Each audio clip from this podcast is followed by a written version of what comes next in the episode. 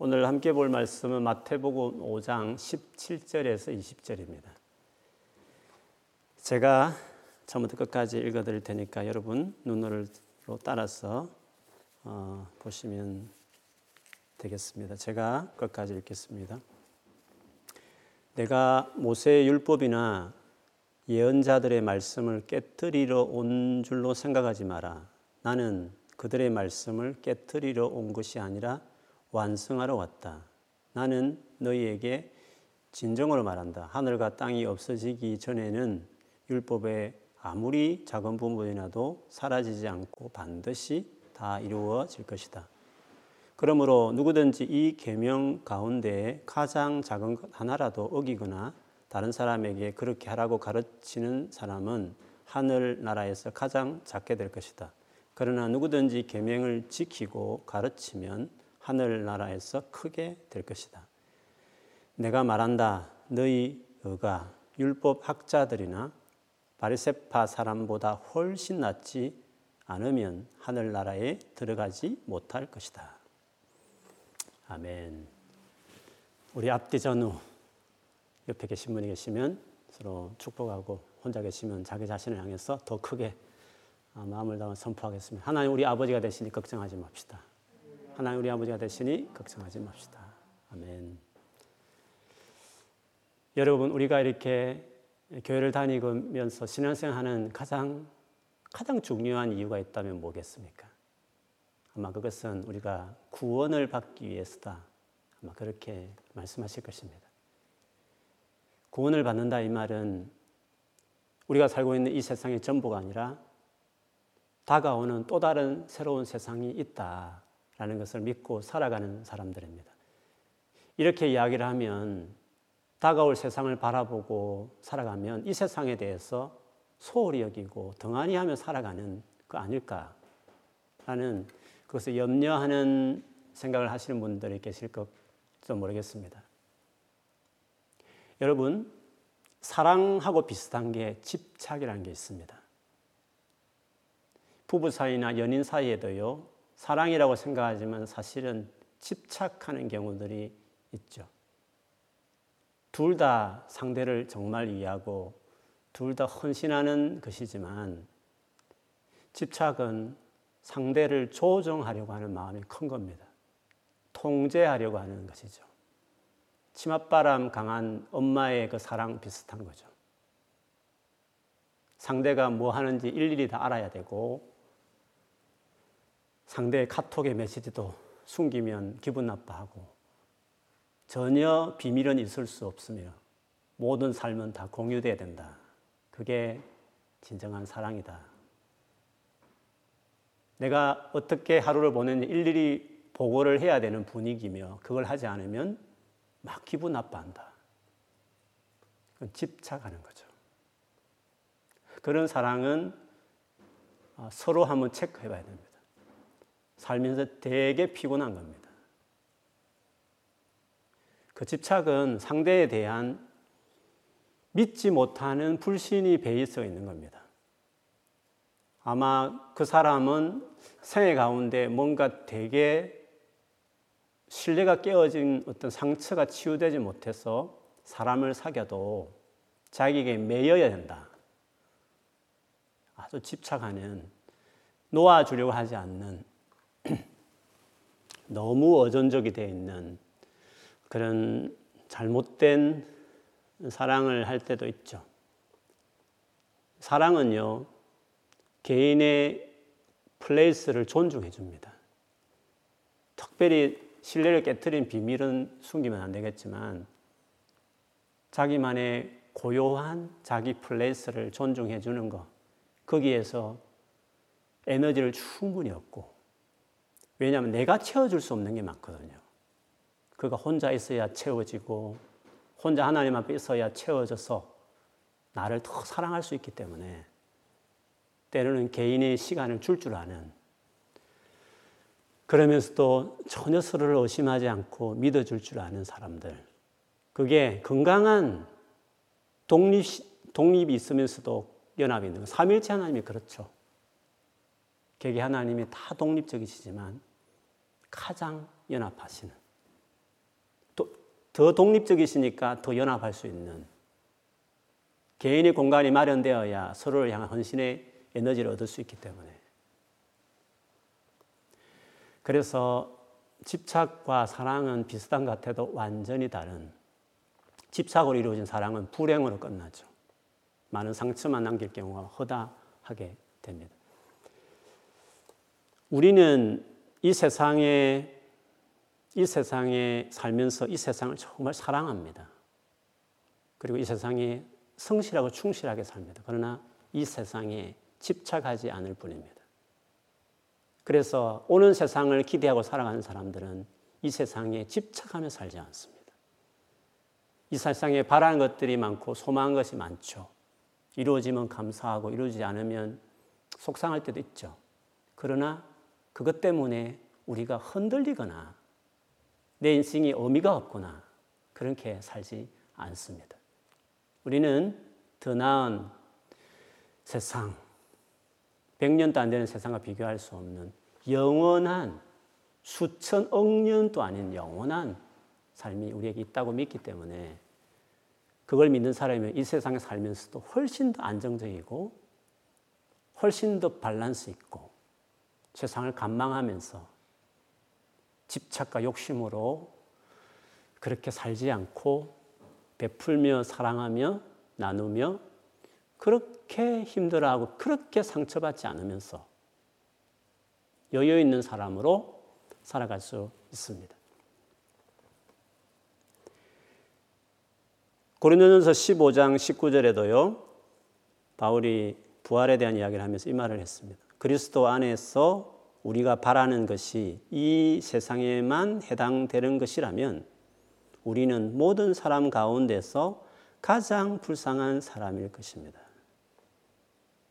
이 세상의 전부라고 한다면 예수 믿는 우리 모든 우리들이 그것을 위해서 치렀던 이 대가들이 이 세상의 전부였다면 우리는 진짜 불쌍한 바보 같은 사람이다. 그렇게 말했습니다. 바울 역시도 이 세상 아닌 어느 세상을 바라보며 살아가는 그것이 그리스도인이어야 된다라고 이야기했습니다. 오늘 예수님이 하신 말씀에도 긴 말씀이 있었지만 18절에 보면 나는 너에게 진정으로 말한다. 하늘과 땅이 없어지기 전에는 하늘과 땅이 없어지기 전에는 하늘과 땅이 없어진다 이 말입니다.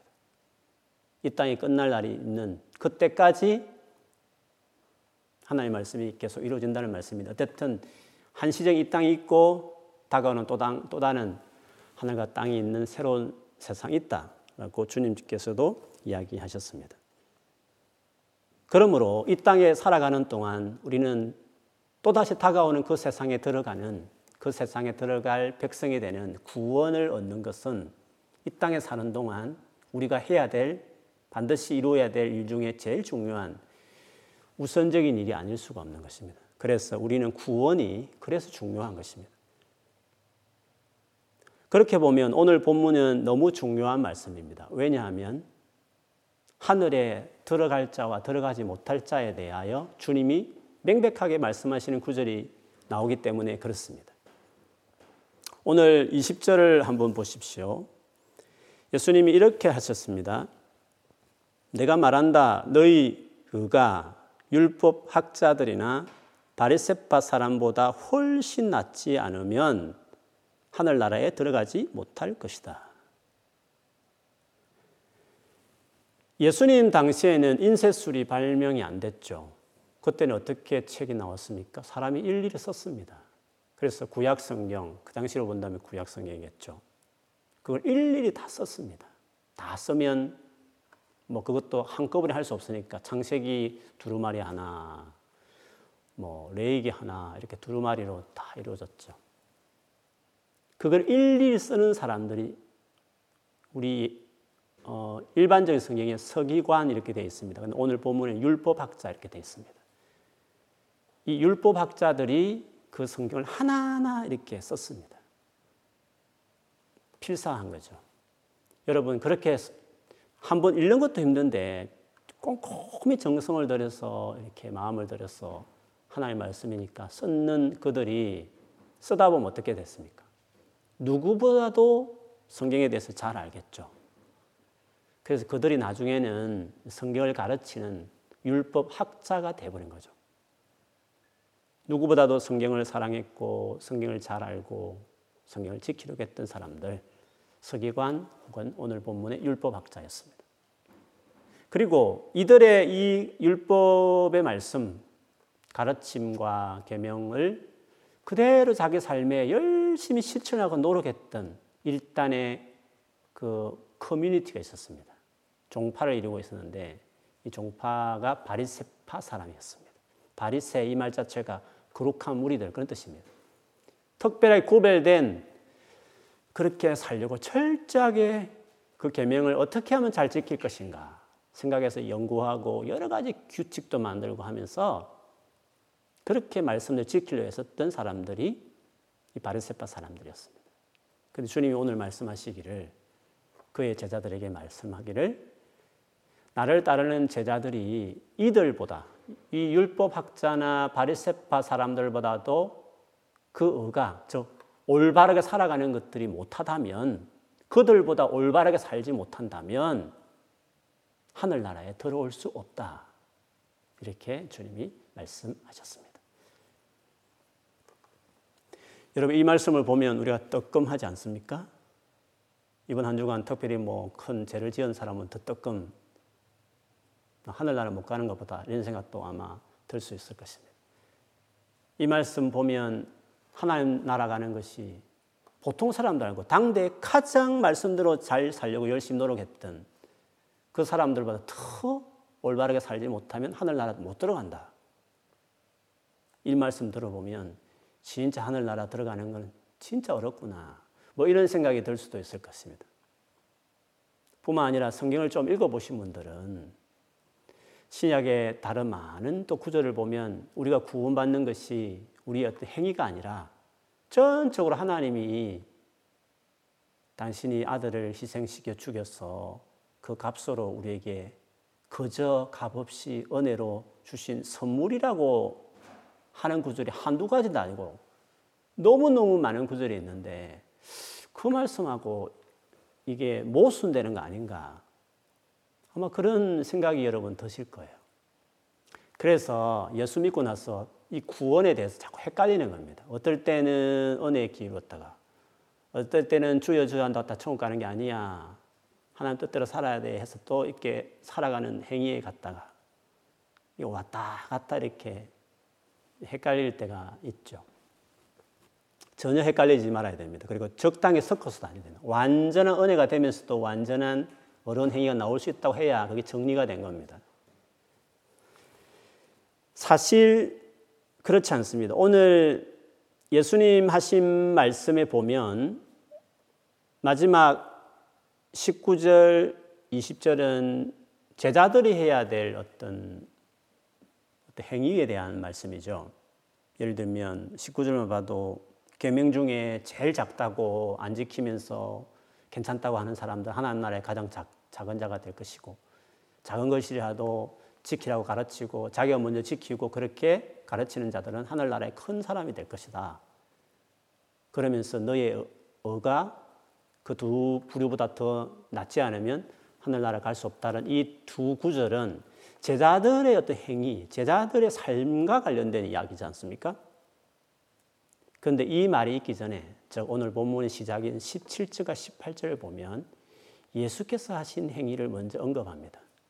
그러니까 우리의 행위, 즉 제자들의 행위는 예수님이 하신 이 행위에 연결되어 있음을 이야기합니다. 그래서 여러분 17절, 18절과 그리고 19절과 20절 사이에 무엇으로 접속사가 시작되냐면 그러므로라는 말로 시작되는 겁니다.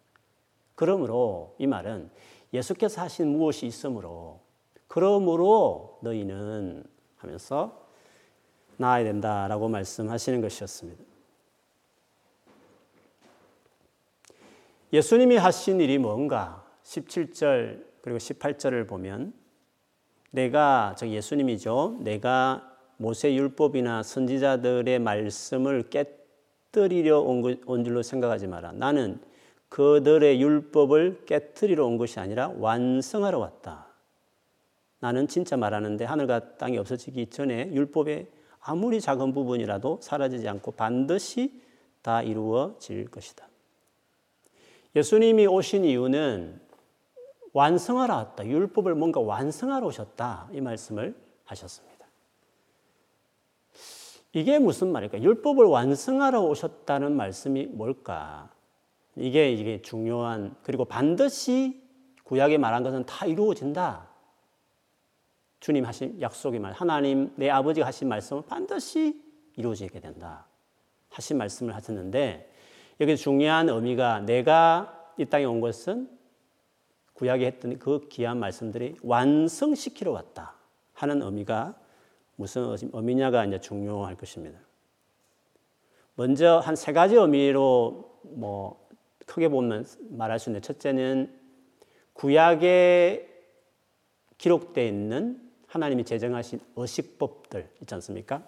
뭐 절기라든지 제사법이라든지 뭐 성전 성막 같은 이런 의식법이나 또 하나님이 내가 뭘 하겠다라고 약속들 있지 않습니까? 약속들이나 그리고 뭔가 메시아에 대한 많은 예언 구절들 있지 않습니까? 그 예언들 그것들이 예수님이 오심으로 성취되었다.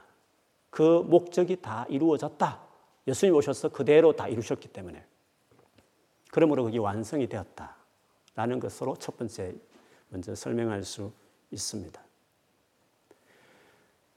우리 그 진짜 시험, 우리 수능 시험이든 진짜 시험 전에 모의 시험이라는 게 있잖아요. 모크 이그셈 있지 않습니까? 그 실제 시험을 위해서 진짜 실제 시험처럼 시간도 재고 같은 유형의 문제도 내는 모크 이그셈 있지 않습니까? 근데 그 모크 이그셈을 잘 준비하고 치면 나중에 실제 시험 현장에 갔을 때 준비를 많이 했으니까 잘 칠 수 있죠. 모크 시험이 중요하지 않습니까? 그렇게 해서 진짜 실제 시험을 딱 치면 어떻습니까? 그 시험을 딱 끝나면 이전에 모크 시험 했던 모든 책, 뭐 시험 문제지 다 휴지통에 넣어버리게 되죠. 예수님이 오시기 전에 예수님이 오셨을 때 하실 그 일들을 모조하고 흉내내고 그럴 것이라고 상상하며 했던 구약에 많은 것들이 있는 겁니다. 짐승을 피를 들려서 피로 우리 죄를 용서받는다. 뭐 이런 거 있지 않습니까? 그리고 하나님이 안식을 주신다는 안식을 담은 많은 안식일이든지 뭐 월삭이든지 뭐 안식년이든지 신년이든지 간에 뭔가 이 절기에 담겨 있는 의미들 있지 않습니까? 그 모든 것들이 예수님 오셔서 십자가의 죽으심으로 가져올 구원, 진정한 안식심, 이것들 다 상징하는 것이었습니다. 그래서 예수님 오셔서 모크 시험 열심히 쳤는데 이제 실제 시험을 내가 끝내기 때문에 그 전에 모크 시험 같은 것들은 이제 필요 없는 거다. 완성한 거다. 그게 쓸데없다는 게 아니라 완성했다는 목적을 다 했다. 모크 시험 자 목적을 다 했다라고 해서 그 의미와 정신은 이어지지만 실제로 그거를 프랙티스하게 하지는 않죠. 그런 점에서 다 성취되었다. 이걸 첫 번째 이야기할 수 있습니다. 그리고 두 번째는 그 의식부가 관계없이 우리가 하나님 앞에서 마땅히 살아야 될 신약시대인지 언제든지 계속 예수님 오실 때까지 우리가 주님 앞에서 하나님 백성답게 살아야 될 바른 삶이 있지 않습니까? 근데 그 삶을 살지 않으면 구약의 율법에 의하면 하나님의 저주가 있다고 말했습니다. 당연히 심판이 있어야 되죠. 그에 대해서 잘하면 잘한 대로 못하면 못한 대로 하나님께서 판결을 내려야 되는 거 아닙니까? 그래서 우리가 하나님의 말씀대로 살지 못한 것에 대한 저주가 있기 마련인데요.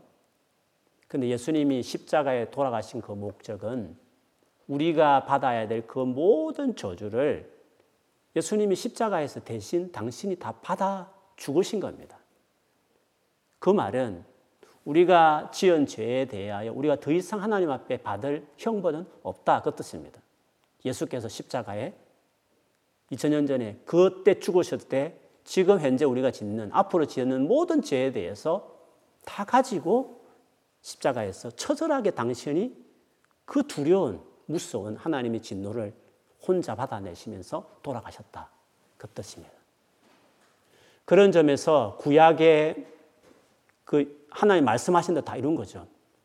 저주를 받아야 된다는 그 말씀도 하나님께서 이제, 이제부터 없어. 사랑이야. 이제부터 저주 안 받아도 돼. 그렇게 하는 게 아니라 한 번 저주 받는다 했으면 저주를 받는 겁니다. 근데 그 저주를 우리가 아니라 예수님이 대신 십자가에서 하나님 아들이셨기 때문에 그분이 받으심으로 저주 받는다라는 그 율법을 다 이루신 겁니다. 우리가 율법을 지키지 않으면 계명대로 살지 않으면 받을 하나님의 모든 진노와 형벌을 그분이 십자가에서 다 치르셨으니까 그런 점에서 율법을 성취한 완성한 그 일을 우리를 위한 그 일을 예수님이 하신 거였습니다. 물론 이 완전한 죄 용서를 곡해해서 그러면 우리가 이렇게 하나 저렇게 하나 형벌을 받지 않으니까 뭐 아무렇게 살아도 되겠네.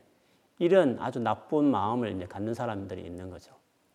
그런데 그것이 말이 안 된다는 것이 오늘 본문에 이 예수님 말씀에 거기 나타나게 되는 겁니다.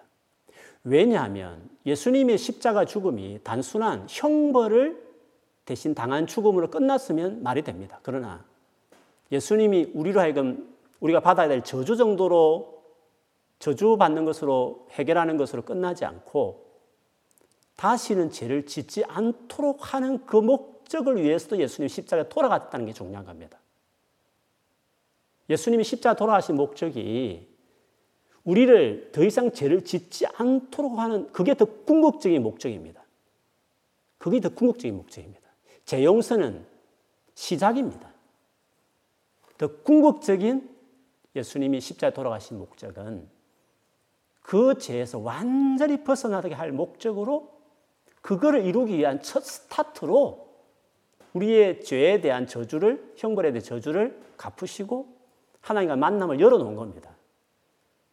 그러므로 십자가 죽음의 궁극적인 목적은 내 앞에 거룩하고 흠없는 영광스러운 깨끗한 신부로 세우는 것이 십자가 죽음의 궁극적인 목적입니다. 그렇기 때문에 그 예수 그리스도를 죽음을 받아들인 자는 제 용서의 감격, 끊임없이 죄를 지을 때마다 그 용서 이로서는 격려를 받지만 그러나 목적은 뭐라고요? 용서해 주셨으니까 제재도 됐네 이런 마음으로 하라고요? 그런 마음을 하는 사람은 예수 믿은 사람이 아닙니다. 그런 마음 있는 사람은 그 안에 예수의 생명이 없는 겁니다. 진짜 예수의 생명이 있는 사람은 고통스러워하고 지었을 때 죄를 벗어나려고 하죠. 그게 당연한 겁니다.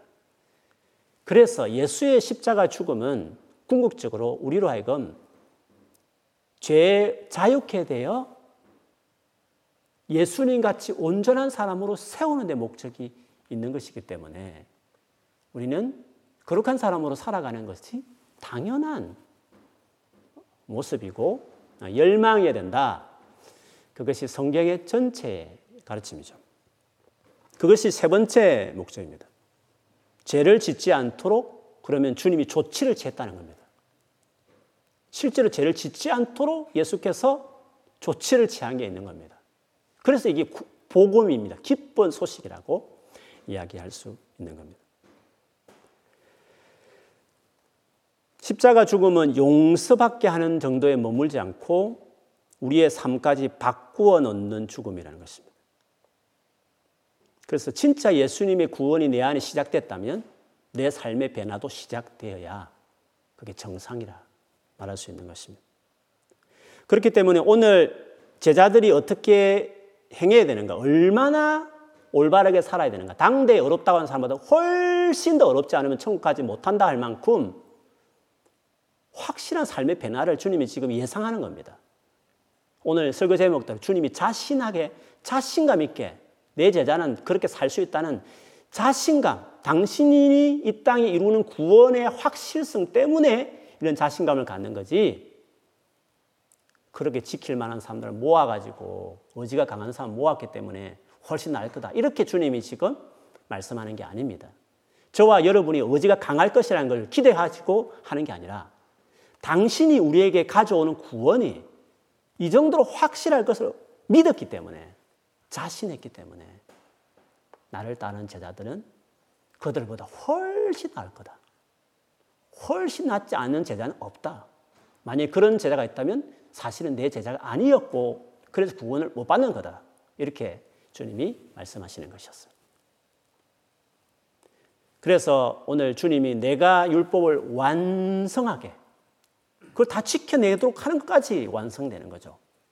지켜낼 수 있는 조치까지 취하는 메시아로 오셨기 때문에 내가 율법을 완전하게 하러 왔다. 그렇게 아, 말씀하신 것입니다. 더더구나 오늘 산상수훈의 시작이 여러분 어떤 말씀으로 시작됐습니까?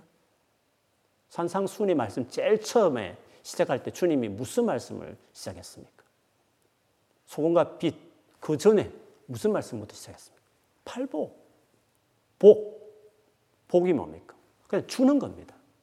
우리는요 받는 겁니다. 복을 받고 시작하는 겁니다. 복을 받고 메시아를 받아들인 것 자체가 이미 복을 받은 겁니다. 그분과 관계를 맺은 그 자체로 우리의 삶에 엄청난 게 들어온 겁니다.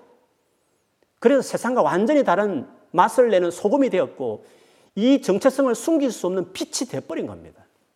우리가 데리고 노력하는 게 아니라 메시아를 받아들이면 그분에 의해서 우리가 그렇게 돼버리는 겁니다. 복을 받은 것입니다.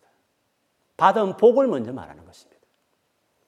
그 복을 받아들이고 그 복을 무엇인지 알아가고 그 복이 내 삶에 구석구석 영향을 미치기 시작하기 시작하면 바리새인과 율법학자와 비교할 수 없는 어려운 삶을 내 제자는 살아갈 수 있다. 반드시 살아간다고 나는 자신한다. 그런 제자가 없다고 내 제자가 아니다. 구원받을 수 없다. 내가 가져온 구원은 너무 확실하기 때문에 내 구원을 받아들인 자, 나와 관계를 맺는 자는 반드시 그들보다도 인간적인 노력으로 살아가는 그들과 비교할 수 없는 내가 행하는 내가 이루어가는 이 구원으로 이루어진 이 어려움은 당연히 더 나을 것이기 때문에 훨씬 더 낫다. 그렇게 살아간다. 그렇게 살면서 구원에 이르게 되는 거다. 라고 예수님 말씀하신 것이었습니다. 그래서 이 예수님이 주시는 복은 내 안에 내면을 바꾸어내는 겁니다. 아예 마음을 완전 송두째 바꾸어내는 새로운 피조물이라 할 만큼 완전 다시 태어난다. 거듭난다고 표현할 만큼 완전히 내면이 혁명이 일어나는 겁니다. 예수를 믿는 것은 단순한 예수님에 대한 계명이나 가르침 정도 받는 게 아닙니다. 내면이 바뀌어지는 것입니다. 그래서 우리 자신할 수 있는 겁니다. 아무리 높은 수준 높은 도덕을 말할 수 있는 이유는 우리 의지를 믿기 때문이 아니라 우리의 가져온 구원의 엄청남 때문에 이렇게 주님께서 그리고 성경에 수많은 믿는 사람의 높은 수준을 말하는 그 모든 가르침을 면밀히 보면 먼저 임한 은혜를 전제하고 은혜를 강조하기 때문에 그게 가능한 말씀이라고 말할 수 있습니다. 예수를 믿는 것은 그분과 인격적인 관계를 맺는 겁니다. 우리 인생에 살면서 어떤 사람하고 한번 사귀어도요, 어떤 사람은 결혼해서 인생이 바뀝니다. 사람이 바뀝니다. 예수님이 지식이 아니면 교리 정도가 아니라 진짜 인격적인 예수와 관계를 맺었으면 삶이 반드시 바뀌게 되어 있습니다. 정도의 차이는 있지만요. 주님 로버트처럼 우리를 인도하지 않으니까 우리가 어떻게 반응하에 따라 당연히 변화의 정도는 다른 것은 있습니다. 그러나 변화는 반드시 시작되는 겁니다. 엄청난 변화가 시작되는 문이 확 열려버린 겁니다.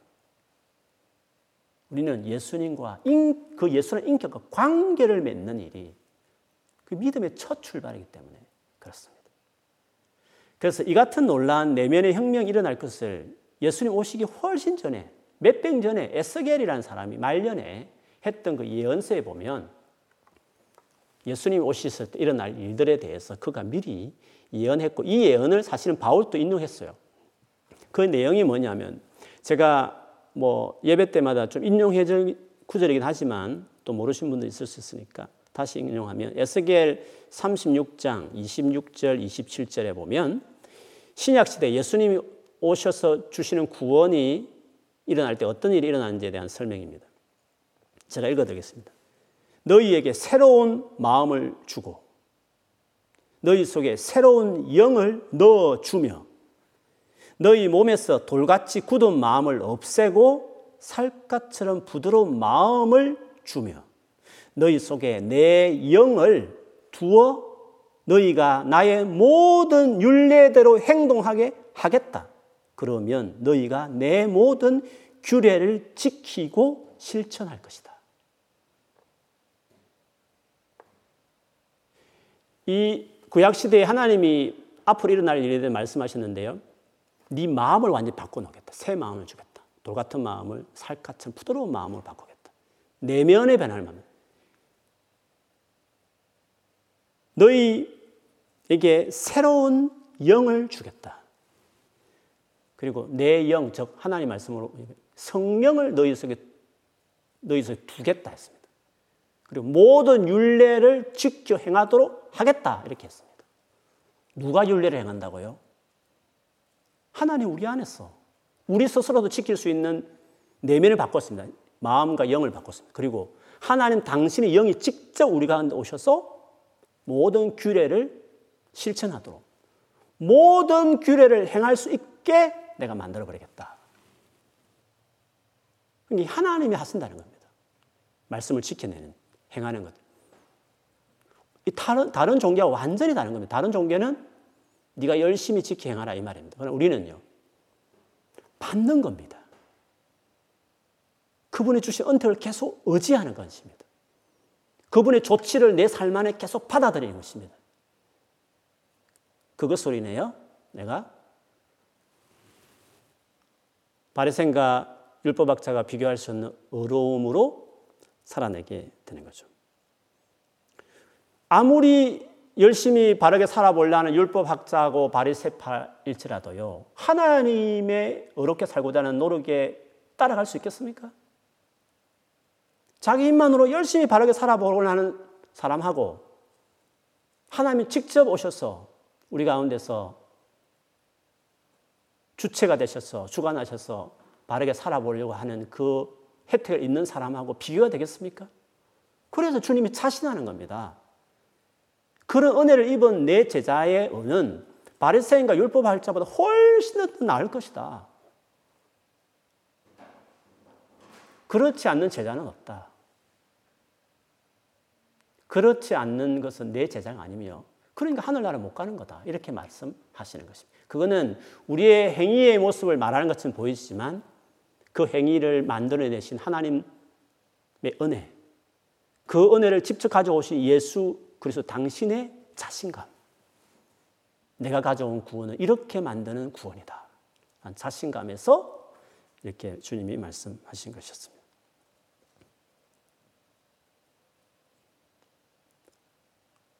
얼마나 우리가 그러면 바리새인과 율법학자보다 나은 삶이냐의 예를 이제 다음 오늘 본문 다음에 나오는 구절부터 쭉 나옵니다. 여러분 너무 잘한 본문입니다.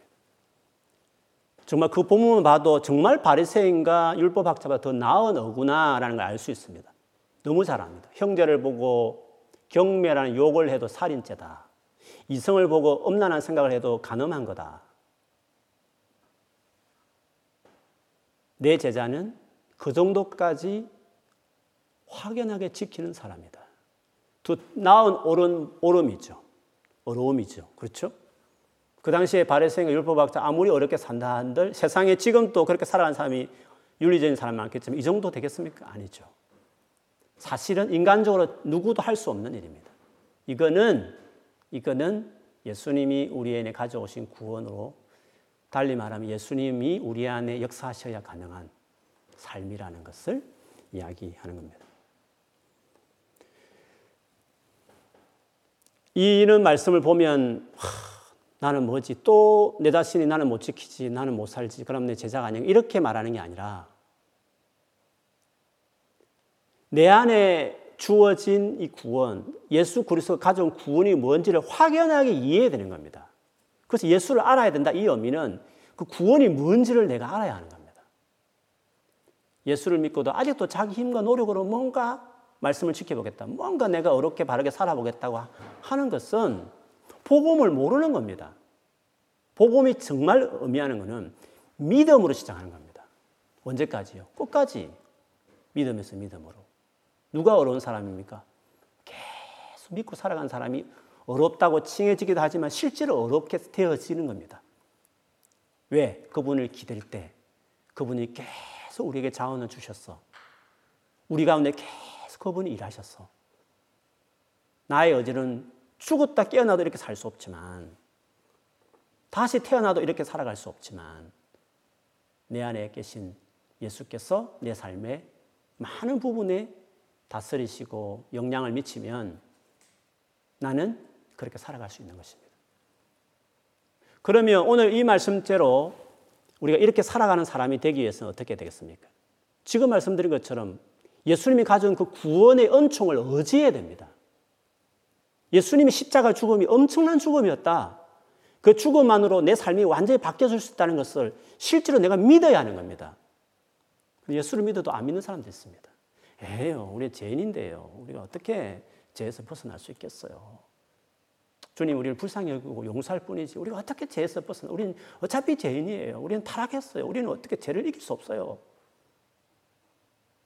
그걸 믿는 사람들이 있다니까요. 그럼 예수님 왜 죽었냐고요? 예수님은.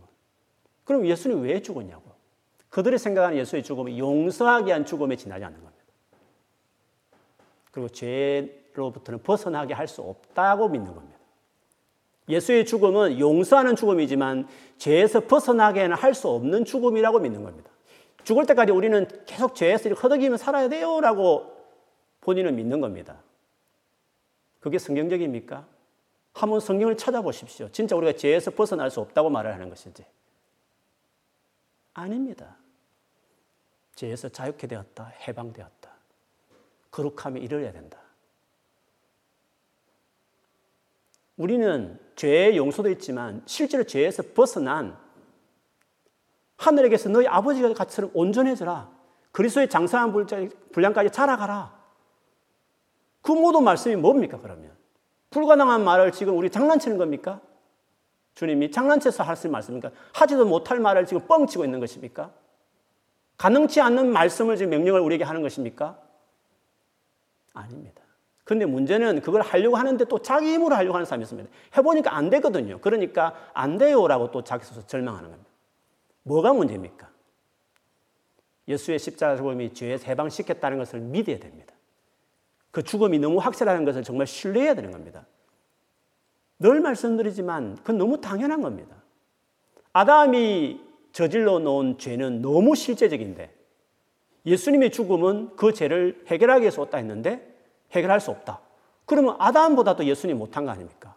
심지어 예수님은 창조주신데 심지어 예수님은 죽었는데 어떻게 그 예수의 죽음이 아담이 가져온 이 죄의 형벌뿐만 아니라 죄의 권세로부터도 우리를 끄집어내야 그게 확실한 예수님의 구원 사역이 되는 거 아닙니까? 이론적으로 봐도 죄에서 벗어나야 하는 겁니다. 그런데 왜 벗어나지 못할까요? 그 벗어나는 것을 내 힘으로 하려고 하는 겁니다. 용서는 예수님 십자가 죽음으로, 실제인 죄에 벗어나는 것은 내 의지로 그렇게 생각하는 겁니다. 아닙니다. 예수 그리스도 십자가 죽음이 확실히 죄에서 벗어나겠다는 것을 정말 믿어야 됩니다. 나는 완전히 새로운 사람이 될 수 있다는 걸 정말 믿어야 되는 겁니다. 그게 십자가 죽음에 대한 예의입니다. 그 죽음이 아깝지 않다고 확실하다고 믿는 마땅한 태도입니다. 그럼 내게 왜 실제가 되지 못했을까? 그것은 뭔가 내가 해야 될 뭔가가 안 하고 있는 겁니다. 내가 해야 될 몫은 의지를 들어서 뭐 열심히 죄를 끊어보겠다는 그 의미를 말한 것이 아니라 끊겠다는 의지, 그 마음과 열정은 반드시 있어야 되죠. 근데 그 방식은 그 방식은 하나입니다. 예수님의 관계에 그분과의 교제에 헌신하는 겁니다. 그분과의 관계에 내가 헌신하는 겁니다. 나 예수님 관계 헌신하는데 그래요? 아닐걸요? 관계 헌신하지 않는 겁니다. 성경을 보고 기도를 하더라도요, 내 필요나 내 문제를 해결할 목적으로 하는 것은 많이 있을 수 있는데, 예수님과의 관계 자체를 목적으로 하는 경우가 많지 않습니다. 그리고 시간도 하루에 한 시간도 안 되는 경우도 많고요. 실제로 관계 헌신하지 않아서 우리가 죄를 못 이기고 있는 것이지, 관계 헌신하면 죄를 이겨냅니다. 한 시간씩만 떼보십시오, 여러분. 관계를 위해서, 여러분. 뭐 도딱듯 수양하듯이 기도와 말씀 읽으란 말이 아니라 정말 그분과의 관계를 맺기 위해서, 그분과 친해지기 위해서, 그분 앞에 내 마음을 고백하기 위해서, 그분의 마음을 내가 얻기 위해서, 정말 데이트하기 위해서, 교제하기 위해서, 그분을 내가 개인적으로 예배하고 높여드리고 찬양하기 위해서, 그분을 서브하기 위해서 정말 여러분 시간을 내어서 애정을 가지고 한번 매일매일 한번 관계에 한번 헌신해 보세요. 우리는 관계에 헌신하는 종교지 계명의 내 힘으로 지켜보려고 노력하는 도덕주의 종교가 아닙니다. 관계 헌신하는 일 한번 보세요. 지난 한 주간을 예수님과의 관계를 위해서 그분과의 만남을 위해서 정말 얼마나 헌신했는지 한번 돌아보시라니까요. 십자가의 은혜가 약해서가 아니라 우리가 그분을 의지하지 않는 겁니다. 그 십자가 죽음의 확실한 은혜를 믿어드려야 되고 그리고 수고하고 무거운 짐진 자들 주님이 오라고 하신 건데 가야 하는 겁니다. 힘들고 어려울 때 막 기도하는 거, 내 원하는 소원을 막 이루기 위해서 기도도 하지만 당연히 그 기도는 해야 되죠. 우리가 어려울 때 당연히 어찌해야 돼. 그런데 그것보다도 진짜 순수하게 예수님 그분과의 만남을 위해서 진짜 그분을 알고 싶고 사랑하기 때문에 그 목적으로 기도하고 말씀을 보냐 하는 거죠. 그리고 그것을 정말 헌신하느냐, 꾸준히 지속적으로 그것을 위해서 정말 헌신하느냐는 거죠. 그렇지 않은 것입니다. 그래서 십자가의 은혜나 복음이 약해서가 아니라 우리가 그분을 믿지 않는 겁니다. 그분을 의지하는 헌신이 없는 겁니다. 그래서 내가 죄를 못 이기는 겁니다. 열심히 해봤는데 안 되더라고요. 아니요. 열심히 안 했습니다. 교회 활동만 열심히 했을 뿐입니다. 봉사 많이 하는 거, 관계 많이 하는 거 다른 겁니다. 예배 그냥 정기적인 모임에 참석하는 건 물론 그 일환이집니다만 진짜 매일 전심으로 주님과 관계에 헌신해 봤냐는 거죠. 그분 알아가기 위해서 얼마나 성경 공부를 많이 했는지, 그분 알아가기 목적에서 했지 않습니까? 그리고 그분과 정말 함께하고 싶어서 얼마나 내가 기도하면서 주 앞에 머물렀는지 딱 보면 압니다. 안 했기 때문에 죄를 못 이겼습니다. 열심히 해봤는데 안 되더라 그런 말 하지 마세요. 안 했습니다. 안 해서 그런 겁니다. 제가 대학교 때 예수 믿고 4년을 열심히 주님 알아가고 지금 생각하면 그냥, 그냥 일상적으로 하는 겁니다. 그래도 제가 4년 졸업하고 전도사로 나갔지 않습니까? 예수 믿은 지 4년 만에 전도사로 나갔다니까요. 주님 알면 됩니다. 제랑이 위대해서가 아니라 누구든지 주님을 알아가면 그분을 신뢰하는 관계가 되어지면 그건 사라지는 겁니다. 그 4년 동안의 제 삶 이후에 제가 흔들리지 않습니다. 기복이 없습니다. 어떤 상에도 쭉 갑니다. 뭐 그 이후에도 제가 또 주님 앞에서 여러 가지로 뭐 신학하면서 또 목회하면서 갱근 생활 한게 있기 때문에 그러기도 하겠지만 그러나 그 4년 동안에 끊임없이 큐티하면서 쭉 묵상하는 것들 계속 성경 공부하면서 배우고 가르치면서 보내고 끊임없이 믿음 행제가 같이 교제하면서 그 관계를 만들어가는 그 어떤 헌신했던 4년의 기간이 있었기 때문에 셋업이 됐기 때문에 그 이후에 괜찮은 겁니다. 그런데 우리는 그냥 습관을 따라 교회를 왔다 갔다 할지는 모르겠지만 교회 봉사를 했을지 모르겠지만 그것도 하나의 도움되는 것이에요. 그게 도움 안 되는 게 아니에요. 다 도움되는 일이지만 중요한 거는 주님과 진짜 일대일의 관계에 꾸준하게 삶을 들여야 되는 겁니다. 혼자 안 되면 교회에 의지하세요. 비투 코스도 들어가고 아침 묵상에도 들어가고 셀몸에 들어가고 아니면 마음 맞는 사람끼리 성경 일독하는 것도 같이 해보고 신앙서도 읽어가고 하면서 하나님 알아가는 그분과의 관계를 발전시키기 위한 노력이 있지 않습니까? 그게 율법적 행위 아니라 그분을 알아가는 그 노력은 율법의 행위가 아닙니다. 율법이라는 것은 내 힘으로 뭔가 바르게 살아보겠다는 그걸 율법적이라 말하는 것이지 주님을 알아가려고 하는 믿음의 행위로서의 노력은 필요한 겁니다. 인격적인 관계도 다 노력이 필요하지 않습니까? 연인들도 마음만 있으면 친해집니까? 시간을 내서 만나야 되고 알아가야 되고 서로 이러면서 서로 정이 들면 깊어지는 것 아닙니까? 주님도 똑같습니다. 인격적인 존재이기 때문에 친밀함이나 깊어지는 것은 사람과 친해지가 똑같은 겁니다. 그분과 관계에 데이트할 때 데이트하는 연인보다도 시간 안 되지 않습니까? 데이트하는 연인은 아무리 바빠도 밤에 만나고 새벽에도 만나고 아무리 시험 기간에 서도 시간 있으면 만나고 그러지 않습니까? 주님 그렇게 합니까? 안 하지 않습니까? 주님과 관계 헌신하지 않아서 뭘 그렇게 복음의 능력을 기대하겠다고 안 된다고 그렇게 벌써부터 아예 복음의 능력 없음 해도 안 됨 이렇게 결론을 내립니까? 아닙니다 여러분. 하나님 아들이 죽었습니다. 하나님 아들이. 그리고 성령이 내 안에 좋아 계신 겁니다. 예수 믿으면. 충분합니다. 예수님 이 말씀 무리한 말씀이 아니라 너무한 말씀이다. 이런 말씀이 아니라 당연한 겁니다. 자기 힘으로 노력으로 어렵게 살고자 하는 바리새인과 율법학자보다 훨씬 더 나아야죠. 예수님이 주신 구원이 그보다 못한다고 하면 됩니까? 죽여줘야 한다고 천국가는 게 아니라 하나님 뜻대로 사는 사람이 가다 그건 당연한 겁니다. 그건 당연한 거 아닙니까? 예수를 진짜 믿으면 당연히 하나님 뜻대로 살아가는 건 당연한 거죠. 행위 구원이 아니라 그 믿음이 이론이 아니고 실제이기 때문에 당연한 겁니다. 구원, 은혜가 중요한 겁니다. 오늘 이 시간 이후부터 하면 되는 겁니다. 믿으십시오. 주님을 신뢰하고 그분을 찾으십시오. 젊은 20대, 30대는 그렇게 보내야 되는 겁니다. 많은 몇십 년을 편안하게 살기 위해서라도 젊은 시절은 주님과 관계를 세우는데 헌신해야 되는 겁니다. 세상적인 실력을 쌓는 것 당연하고 주님 관계에 헌신해야 되는 것입니다. 그렇게 하면 세상 끝나는 겁니다. 감당해내고 담당할 수 있습니다. 예수님의 이 자신감, 우리의 것을 만들어야 됩니다. 나도 자신한다. 내가 아니라 내 안에 시작된 예수 그리스도의 그 은혜가 나를 이렇게 만들 것이다. 나 믿는다. 기대와 소망 가지고 출발하는 겁니다. 그렇게 하셔서 여러분 이번 한 주간도 그렇게 세워지는 복된 한 주간. 우리 남은 여생 갈수록 아름답고 놀라운 삶의 변화가 일어나는 영광스러운 삶 되어지기를 주 이름으로 축원합니다. 아멘.